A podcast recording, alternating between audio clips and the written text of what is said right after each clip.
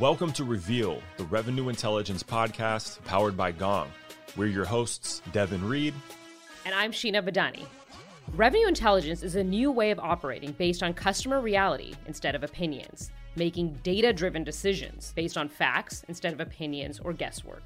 And it's made up of three success pillars people intelligence, deal intelligence, and market intelligence. You know, the things all revenue teams need and care about.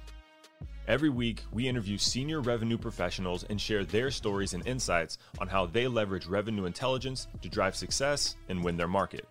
You'll hear how modern go to market teams win as a team, close revenue with critical deal insight, and execute their strategic initiatives, plus all the challenges that come along with it.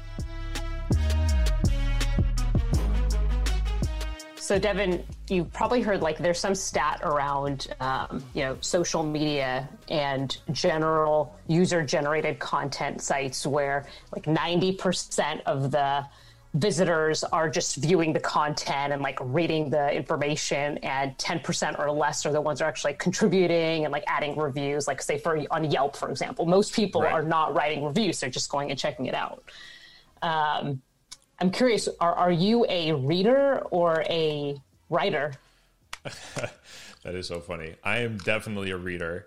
I have learned that the only time I ever feel compelled to write a review is when I'm really pissed off about something, which is very common. It's, it's like why review sites and getting good reviews is tough for businesses. Um, mm-hmm. Um, or, or if I had really good service and they specifically were like, "Hey, do you mind going to Yelp and leaving a review for my business as the owner or even as a like a server. Um, I've had people ask that before. There's one story we we're at a restaurant. Um, Scal was fantastic. One of the you know just the servers you remember. You have a great time. You're like excited for them to come back to your table because mm-hmm. they're conversationalists. And um, she was like, "Hey, I, I appreciate uh, you know you guys coming in. I have a competition uh, at our at our restaurant right now, and whoever drives the most Yelp reviews wins some prize. I can't remember what it was. She's like, all you have to do is remember, like, just put my name in there somewhere, and that's how we're tracking them. Oh. Um, and so we did it right then and there. Like, you know, we'd had a couple drinks. We're happy to help. Uh, and we had knocked out a review. I, I never got to follow up if she won, but I like to think that she did. That is very brilliant. I like that a lot. And one thing that was concerning me was hey, you only go on Yelp to write bad reviews, which I think is very common, right? When, it, when you look at at least these consumer type of reviews. And that won't fare so well for us who are selling in the B2B space if our customers are only writing about us when it's negative. Yeah. Um, or game... just leaving it up to them, you know, leaving it up to them to do it. Like there has to be some intentionality, like you talked about, like asking for it. When's the right time to ask for it? How should you ask for it? I was going to say uh, if, if B2B users only went on these sites for negative reviews, the name of the game would be who has the least bad reviews instead of who has good reviews. Yeah. exactly. Well, I think that's why we were really excited to bring Amber Armstrong, who's the VP and CMO of AI applications and blockchain at IBM. Um, she is very, very knowledgeable around customer references in general. So reviews are part of it, but it's also like, hey, when should I ask one of my former customers to talk to one of my prospects? And should I ask them to talk to the prospect or should I invite them to write a review or come speak on stage? Uh, there's so much opportunity and uh, you know not only to help move your deal forward but also put your company on a stage help that professional brand development of your prospect of your client so this episode is really really interesting in how we go into go deep into all sides of customer references Absolutely. I have had good customer references. I've been a good customer mm. reference, and I still learned a lot from Amber. And, uh, you know, shameless ask for those listening if you don't mind going over to wherever it is you listen to podcasts and giving us five stars, that'd really make our day. Let's go hang out with Amber. Amber, thank you so much for joining us on Reveal. We are very excited to have you. Yeah, thank you so much for having me. I can't wait for our discussion. I got excited just looking at your title because we usually have revenue leaders, and by revenue means sales leaders. Marketers are revenue generators too. But you're VP and CMO of AI applications and blockchain at IBM. I have been told what blockchain is multiple times. I am never able to repeat it back to folks. So no pressure to to school us on what blockchain means today. That's not what this is about. But can you give us a quick overview of what you do at IBM and maybe what you're focused on right now? Yeah, absolutely. So I lead marketing for the division of IBM that infuses AI into the applications. So if you think of with AI, you can buy Watson APIs as an example and add those into your existing business processes. Or you can buy our solutions, like Maximo as an example of one of those, or we have some supply chain solutions where actually the AI is already embedded. And so you just go out and deploy it, and you are able to deploy AI at the same time as you're deploying the application. So that's that's that, that part of the business. And then blockchain, I'll give you my simplest when I was learning blockchain, because I've worked on blockchain for about five or six months now. The simplest way I can describe it is it's a trusted ledger. So it is 100% true and it's immutable. You can't change it. It's it's permanent. And once you have something that is permanent, then you can trust it and know that the suppliers that have provided these things along the way have met certain expectations. And therefore, you know, it, it's something that's it's real. And there's a lot of opportunities for blockchain to drive improved efficiencies across businesses as well. You are so kind for starting that with the simplest way I can explain this to you, and for not shaming me uh, as I just display my, you know, call it ignorance or inability to learn. But the good news is I have confirmed now that a ledger is one word I do hear every time, so I must be on the right page, and now I can at least yes. spit that back. I'll say, my friend Amber said it's a ledger. I would explain it to you, but you wouldn't understand. That's a great plan. You could also say goodbye opinions, hello reality. I feel like that fits well with blockchain too, based on Amber's description. Yeah. I like that. I like that. So, uh, Amber, I read that the words passionate, focused, and kind have become a mantra for you. Could you share a little bit more about why those specific words are so meaningful for you? Yeah, I'll tell you a little story about how I developed them. So, back probably five years ago, I had a really tough day at work where I had to explain to people that their roles were essentially going away. And I wrote down three words and I just kept them next to me and I stared at them all day long. And literally had 25 back to back calls on this. And so I stared at them and the, it was kind, patient, and calm were the three words that I had. And it was so helpful to me in that day that I said, you know, I should actually do this more often. What are the words I really want to keep in my mind? You know, I don't have them on a piece of paper next to me, but I do run them through my mind constantly. And whenever I'm feeling out of sorts, I will stop. It's like, okay, am I focused? Am I passionate about this thing that I'm working on? And do I feel like I'm in a space where I can be really kind to the people that are around me and that sort of thing? And if those things aren't true, then it's definitely time to take a break. But the, the reason I chose those words is because to be focused, that's how you actually get to outcomes. If you're trying to do everything, you're never going to do it very well. And then you just feel like a failure. Whereas if you say, okay, I'm going to focus on these individual things and really do my best at those things, you start to have some successes and that builds on more successes. And maybe you get to some of those other things because you're able to already have some successes in the things you've been focused on. On the passionate piece, you know, AI is something I'm actually very, very passionate about. And with you know, working every day on something that's exciting to you, that is adding value to the world, we spend a lot of hours at work and you know with covid we're literally not leaving our homes. And so it's really important that you have a lot of passion around that. And then kind is just how i choose to show up in the world right? It doesn't mean as a leader i can't be direct and i can't have tough conversations but i can do so from a place of kindness and um, emotional maturity and i always try to make sure that i bring that forward and I suspect part of kindness is also being kind to your own self and investing in yourself so that you can be your best self at work, so that you can be the best leader. Are there any particular things that you do in regards to being kind to your own self so that you show up 110%? Yeah, there's there's a few things. Um, One is I am really clear what I'm not good at, and I don't try to do that. And I'll give you an example. Um, we we live in a high rise in Austin, and we have someone that helps us take care of our home. We just have her pop in every day for you know 15 minutes just to do a little tidy up, right? So I'm very kind to myself. I don't do dishes. I don't make my own bed, um, and and it's easy because we live in a high rise. She's here anyway, and it's it's something that's very efficient for her and her time. But I don't aspire to be a great housekeeper. I just aspire to be able to spend my time doing things that I feel really quality, spending time with my family, with my husband. Um, the other thing is, and I started this with real seriousness during COVID, is running every day. And it's a minimum of a mile every day and I track it through. I don't know if you use the Streaks app, but it's it's just wonderful.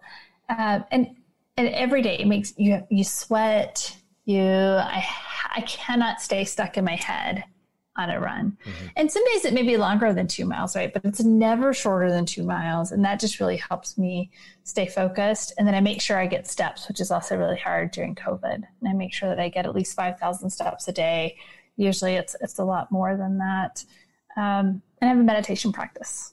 So all those things are, you know, that things that make me feel good and I feel like help me show up as a better person.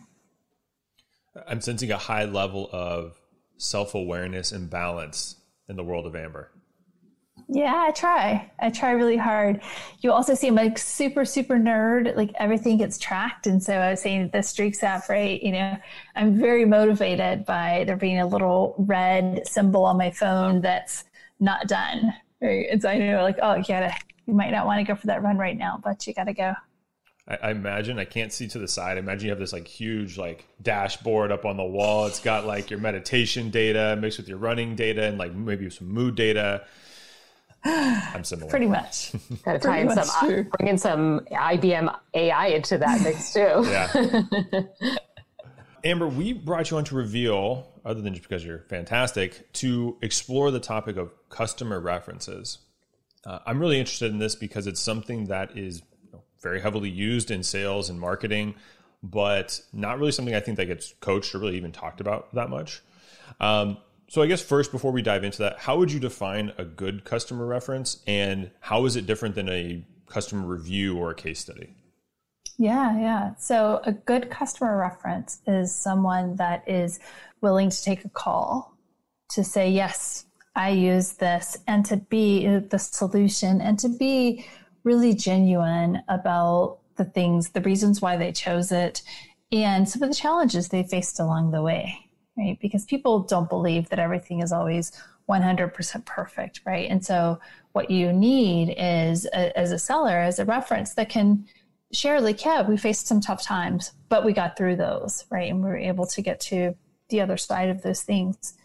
It's also really important. The way I differentiate it from a review is, you know, reviews on third party sites are absolutely amazing and especially in this this world we live in now where digital is so much more important they are an incredible part of the funnel uh, from a marketing perspective and uh, a, a must have and they help you with digital discovery right so if you're thinking if you're a seller and you're thinking about okay i want to i've got this client who i think should talk to other clients then should I ask them to be a reference? Should I ask them to write a review? Should I ask them to participate in a case study?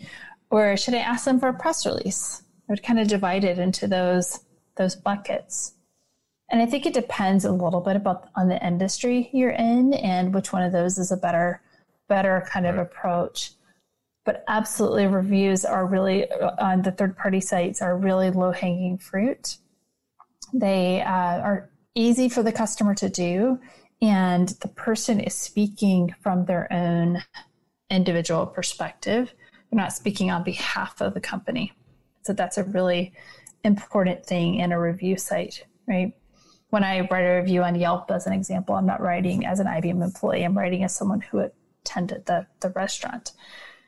On the case study side, the things I think about that make really good case studies are usually specific to an industry they are usually they they tell a great story of a beginning, a middle, and an end, and they can get to those outcomes. And then on press, now press we actually find is considerably more challenging because oftentimes, because of company requirements internally, oftentimes the person that could be the, the reference for you and actually take the call or write a review on a website or even give you the input on a case study sometimes doesn't have permission to do the press piece of it because it gets tied up into the broader company communications so what I always suggest is don't don't start there. Like start with the review and the case study, and then after you get those kind of working, unless there's something you incredibly monumental that you want to announce that they also want to announce, um, then hold that for a later date. That's a super helpful breakdown um, yeah, for marketers sure. who are listening, or for even reps who are trying to understand why did we choose to take this customer and utilize them in one of these but not right. the other channel as a rep you know you have a lot of different tools to utilize to help get your customer across the line. Um, customer re- references being one of those. There could be videos there could be the case studies there's other things. How should a rep evaluate when they should use a reference versus something else? I think you know i think references can be great at each part of the sales cycle. So if you think about, you know, you're in early stages, references and case studies specifically can be a great way to open up a door, right? If you have someone that looks like them, that's in their industry, that can be a great way to start a conversation on LinkedIn uh, through, through a variety of different channels. Um, it's great use for internal sellers to be able to you know, what we call digital sellers, to be able to do an initial outreach, have a conversation, and then follow up with references from that perspective. They can also be really, really important at the actual reference, like someone calls them perspective at the end of the funnel when you're really trying to close the opportunity, convince them to move now, give them the confidence that you have the long term commitment to them, as you do for your other customers. Amber, what are like maybe like the psychological levers that get pulled at that stage, right? Because I've been in sales before. You have all the things we've mentioned, like check us out on G2. Here's this video. Like you've got all these like kind of prepackaged, you know what I mean, prepackaged or digital. Why are or why is speaking to an actual client at that stage so impactful? Like why does that work? Well, I think it's you feel psychologically you feel bonded to people that are like you. Good or bad i think that that's true right and so if sure. this person is like me then and they made this decision then it gives me some validation that that's probably a good decision and especially if this person is honest with me about the challenges that they faced in this process then I feel extra like, okay, we're not hiding things from each other mm. here. And so that's that's a real value. Now, there's something also psychological to the side of why people want to be references. And it goes to each of those levels that we talked about, right? When someone is on G2, as an example, they may be doing it because they want to be helpful to people in their community. And it's an easy enough way to do it. And the various sites have uh, differing kind of levels of participation. So that may be why they do that. A reference maybe because they want to connect with people in their industry. And they're also, when that person calls them, they're also getting something out of that conversation. And then on the case study, or another one we didn't talk about earlier is speaking at uh, events, right. virtual all now. But in both case study and the events, that person's individual career is propelled because they are then standing up as the expert on how they solved this problem. It happens to be solved with your solution, but how they solved this problem and then they can you know you can go to my linkedin and on my linkedin you'll see i'm standing on a stage with watson iot background behind me it's a prestige thing to be like mm. yes i I owned this audience. I entertained them and served them. And I was chosen for that. And so you can think about it when you're talking to customers about whether or not they should participate. You can really think about it what's in it for them from those different levers. All right, everyone, you know what time it is. In every episode, we have a data breakout, a quick sidebar to look at the data. Now, most of us have experienced the disappointment of buying a product that doesn't quite live up to the promise in the ad or the sales pitch. As a result, we've become more skeptical about marketing and sales messaging. But it turns out that we don't have the same bias against customer created content. According to a Demand Gen Report survey, 97% of B2B buyers say that user generated content, such as peer reviews, is more credible than other types of content. That means that we can't just rely solely on our marketing collateral and pitch deck to demonstrate credibility. To earn a prospect's trust, high impact customer references should be a key part of your sales strategy. Stay tuned to the micro action at the end of the episode for tips to help you build your go to list of high quality customer references. Now, now that you've given me a bunch of levers to look at or a bunch of options, I'm thinking, okay, how do I pick how do I pick the right lever to present to my buyer or maybe prospective buyer if you're like negotiating like this type of dynamic or you know this interaction for when they become a client how do i know which one of those to choose well there's there's a variety of things to consider and some of it is based on the individual you're talking to if the individual you're talking to is you know very timid um, not very bold in their manner of speaking, you're not going to offer that person to get on stage. They're they're probably going to hate it, and it's not going to be a good outcome for what you're trying to drive. Right. So you do want to match up kind of personality and interest of that person to what you offer them. And then there's also this, you know, it's increasing levels of commitment. Just as you and having a regular sales cycle, right? People get more and more committed as you go when you're asking someone to do a review on G2 is relatively easy, relatively simple, um, a kind of a lightweight thing. But when you get to the point you're talking about case studies, that's hours of conversation about those and doing an event, those are going to take more time. And so you want to be able to balance how committed are you to this client? How committed are they to your company? and kind of place the ask along those lines. The other thing I would say that's really important to look at when you're thinking about references is where has your company driven the most value, right? What was the hardest problem you solved? And which customer could be most proud of what they've accomplished by working with your customer? That makes it, with your company, sorry, that makes it just so much easier to make the ask do you have any examples of like creative or innovative ways that reps have utilized references um, at IBM or any of your past experiences?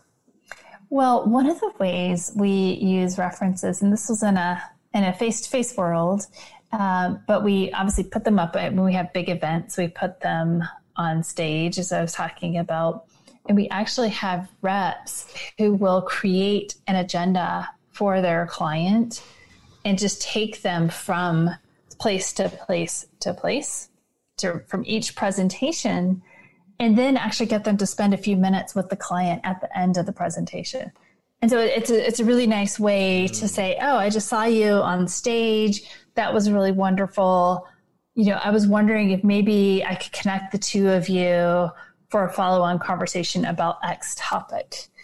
Um, I think we could do, we haven't figured out a way to do that fully in the virtual world because it how you actually get someone from place A to place B is a little more challenging. But as we have better and better capabilities for these online meetings, I think that's something that we'll see come back. I mean, yeah, talk about feeling special, right? Someone, uh, Amber was just on stage, uh, you know, come, come with me. I can go introduce you to her. Get, get a few minutes. Exactly. Uh, I say it with a smile, but in all honesty, like who wouldn't want that, right? Like you said, there is a level of prestige for being on that stage and sharing all your knowledge and getting some one-on-one time, even if brief, is a special experience, right? And I always view, I, I come like kind of like I don't know, like secondary touch points. Like customer reference to me is not usually a part of a sales cycle. Like there's not usually like a stage. No one's like, hey Devin, before you get to proposal, make sure you know your prospect talks to him. But I think all of the examples you just mentioned, and especially the last one, those are differentiators between you if, if it's a competitive deal or just you compared to all the other vendors or suppliers that they work with. Yeah, I think that's right. Uh, giving people the opportunity to sign up in advance and say, yes, you know, assuming this all goes well, I will be a reference for your company. It gives them a little bit of uh, bargaining power as well if you do it kind of pre contract. Amber, I'm curious if you have any advice for how sales people or sales teams can use customer references in all the different ways we kind of just talked about as part of a negotiation tactic when they're going for the close. Yeah, absolutely. I think it can be it depends a little bit on the person who who you're negotiating with, right? If they view it as purely a gift to the company, then it actually could could put some pricing pressure or that sort of thing on you. Uh, but there's lots of ways to answer that, right? It's in you know additional service hours or or other things that you could use as a carrot to drive that. If it's someone though that is interested in that, then I think they can it can help get them more excited, right? Because they're going to get recognition for the things that you're doing together, and um, and depending on how you're you know, you were telling me the Gong brand is really popular. People, if they feel really proud that they want to be associated with that brand, it could be something to help move the contract forward. I said it very humbly for those listening, um, but I, I, have to imagine too. Like if I was going to close IBM, right? Like you guys, huge, huge logo. I have to imagine that's part of it. Um, do people ask you as you know, as a buyer and as an executive? Does that come up in conversations? I'd love to hear how you approach that ask. It does. Uh, where I in IBM being such a large company has really strict rules around sure. what we can do, what we can't do you know, even to have our conversation today, communications had to approve it, right? So you also kind of have to know a little bit about the the level of company that you're dealing with. Um, I could take an event speaking slot relatively easily, as long as I'm not going to speak at a competitor kind of an event, though. So when I get approached with the, those things, it really depends on the level of tactic. If it is, you know, to do a press release, I don't get to make that decision. If it is to speak at an event, I can make that decision. If it's to do a podcast, I can make that decision. Just have to give someone a heads up that this is something I'm going to be doing. So, Amber, you know, I'm sure there are reps who are more uh, junior in their careers or they haven't had the opportunity to really utilize references um, to the best of their potential ability. Could you give some examples of like what not to do or what are some of the common mistakes that folks make when utilizing references? Well, I think when when utilizing references, if they don't understand the company that they are going to that they're trying to find a reference for, they could send them the wrong reference. Mm. And it can really show that, oh, you don't actually understand my business. You think this person is solving a similar problem and that that could be really detrimental right? So you really have to make sure you understand the person you're trying to sell to your prospect mm. and that you've got a reference that's really relevant to them. I think that could be an area that goes wrong. Another area where it could go wrong if i think about a new rep in asking for a reference at the wrong time right? When you, you've got to really know the person and be able to fill out the situation to decide when the right time to ask that question is. Also, uh, asking for the reference when the customer isn't abundantly overjoyed with where you are in the process can be, you know, just a real, real test. It can actually move you backwards in in the cycle, right? So it's about having that sensitivity to is this a person that would be interested in this? Do I really understand their problems? And then finally, is now a good time? It seems like the worst response that the reference, you know, like the the person who's hearing the reference client, right, the, the, the prospect, the, the worst thing they could they, they could say after is doesn't seem they don't really seem like me. Right? That doesn't really sound you know what I mean, the way the way they approach the problem, maybe the problem itself.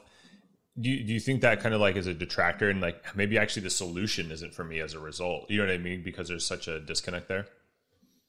I think it could be.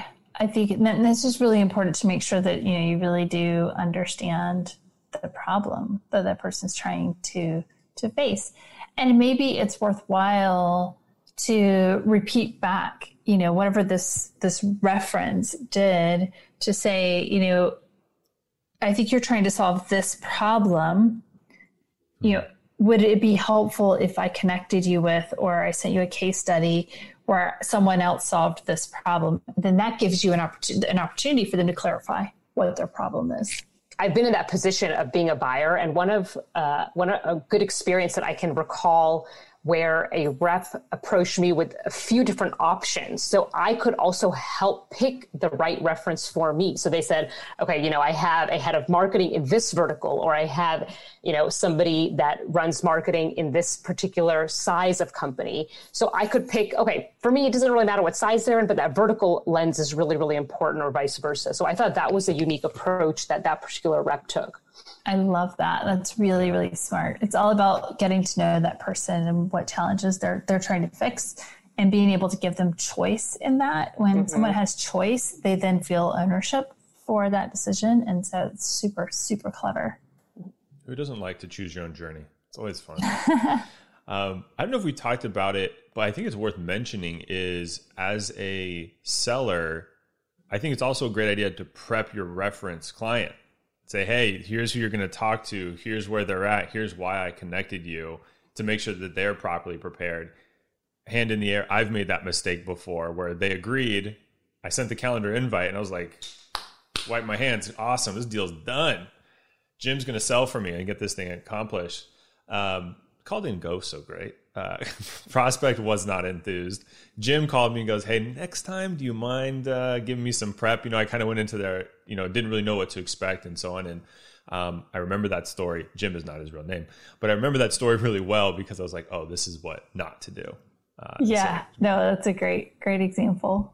So G2 and other online review sites are super popular now. Um, you know, even for us, we invest a lot of time in making sure that we are sending the right set of customers to review there.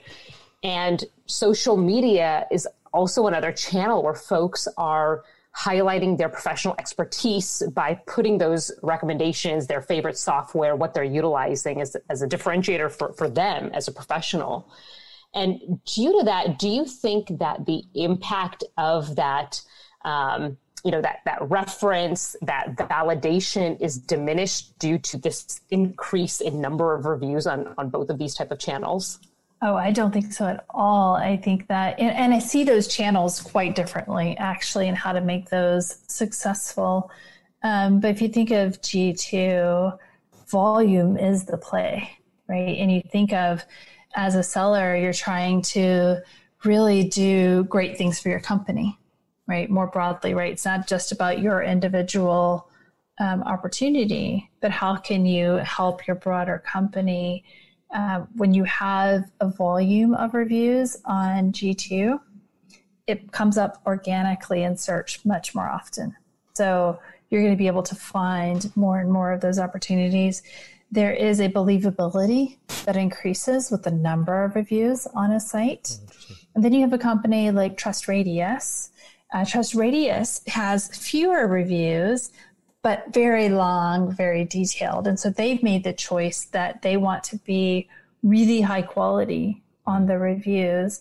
And so there's different, you know, different sites have different kind of purposes. And I think you kind of choose which one you want to point to based on your company strategy and based on um, whether or not you think your solution would benefit from a longer form or a shorter form. My gut tells me maybe like B2C companies or maybe not B2C, but like more transactional sales might be interested in the volume game of, you know, 2000 reviews, even if they're one sentence versus maybe more complex solutions in the enterprise space might benefit from longer reviews. Is that a safe assumption or am I in the wrong, wrong ballpark? I think volume is really important on both of those. And, you know, G2 in, in, particular does some really great things with the data on the back end that is super helpful.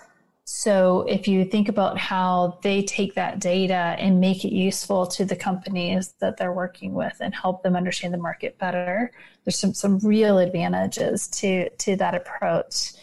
Um, in, in either way, having that organic lift. So people going into Google, searching for solutions like your solution, and being able to say, oh, here's the solution I came here looking for, but I can very easily now compare it to three or four others. And then how much I trust that is going to be based on whether I think the reviews are high quality. And it may be based on volume or it may be based on the the depth of the reviews. It just depends a little bit on the individual. Gotcha gotcha. Thank you for clarifying. That's good to know. I, I did want to go back to your comment on uh, linkedin. Mm-hmm. And you know, people leaving leaving reviews out on linkedin i think when i think about linkedin i don't often go out and say oh my gosh i really love you know using this particular software but it's a great opportunity for companies to showcase a client in a way that that client will then want to promote themselves. Mm-hmm. And so both the thing that links both of these strategies is going to where the clients are. They're on the web searching or they're on their LinkedIn feed. And if you can convince your client to do a case study, it's a case study is a great way of doing this.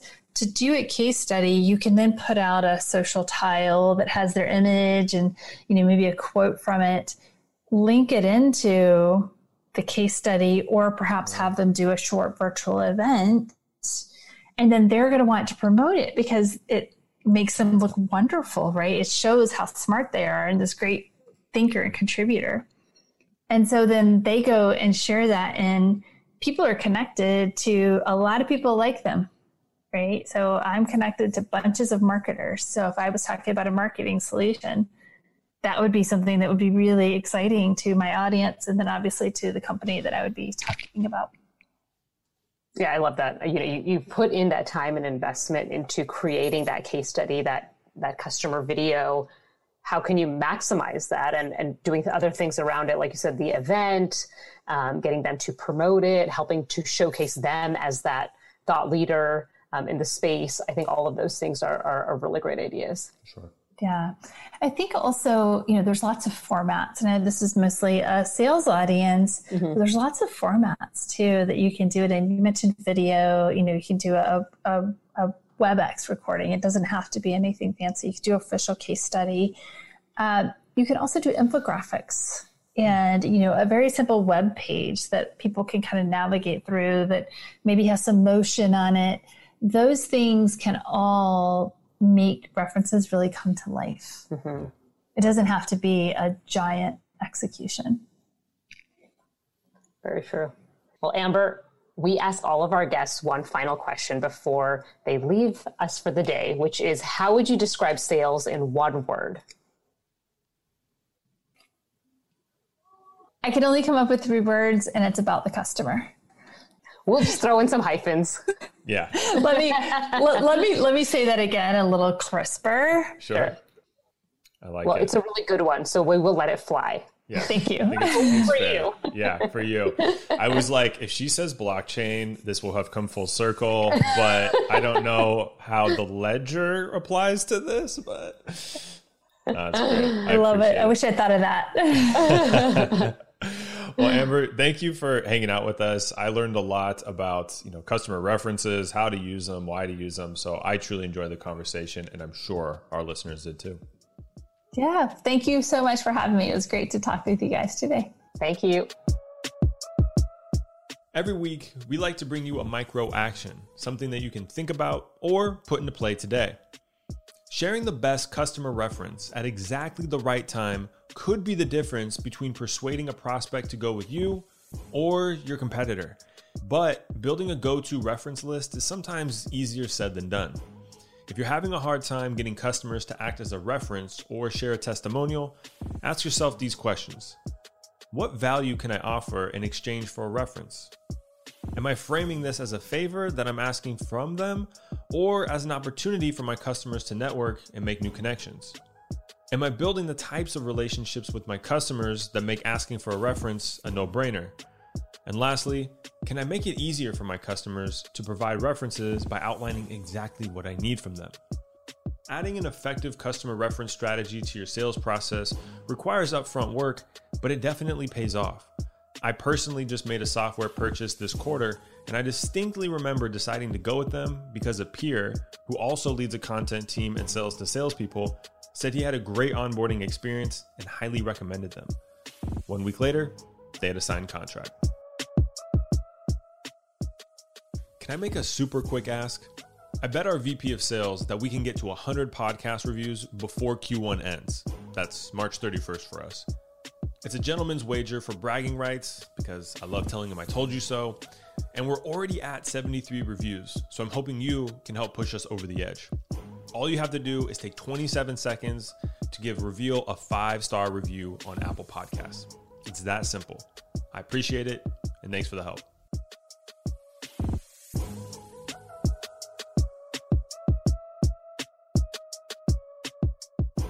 Did you like today's episode? Subscribe now so next week's episode will be waiting for you on Monday.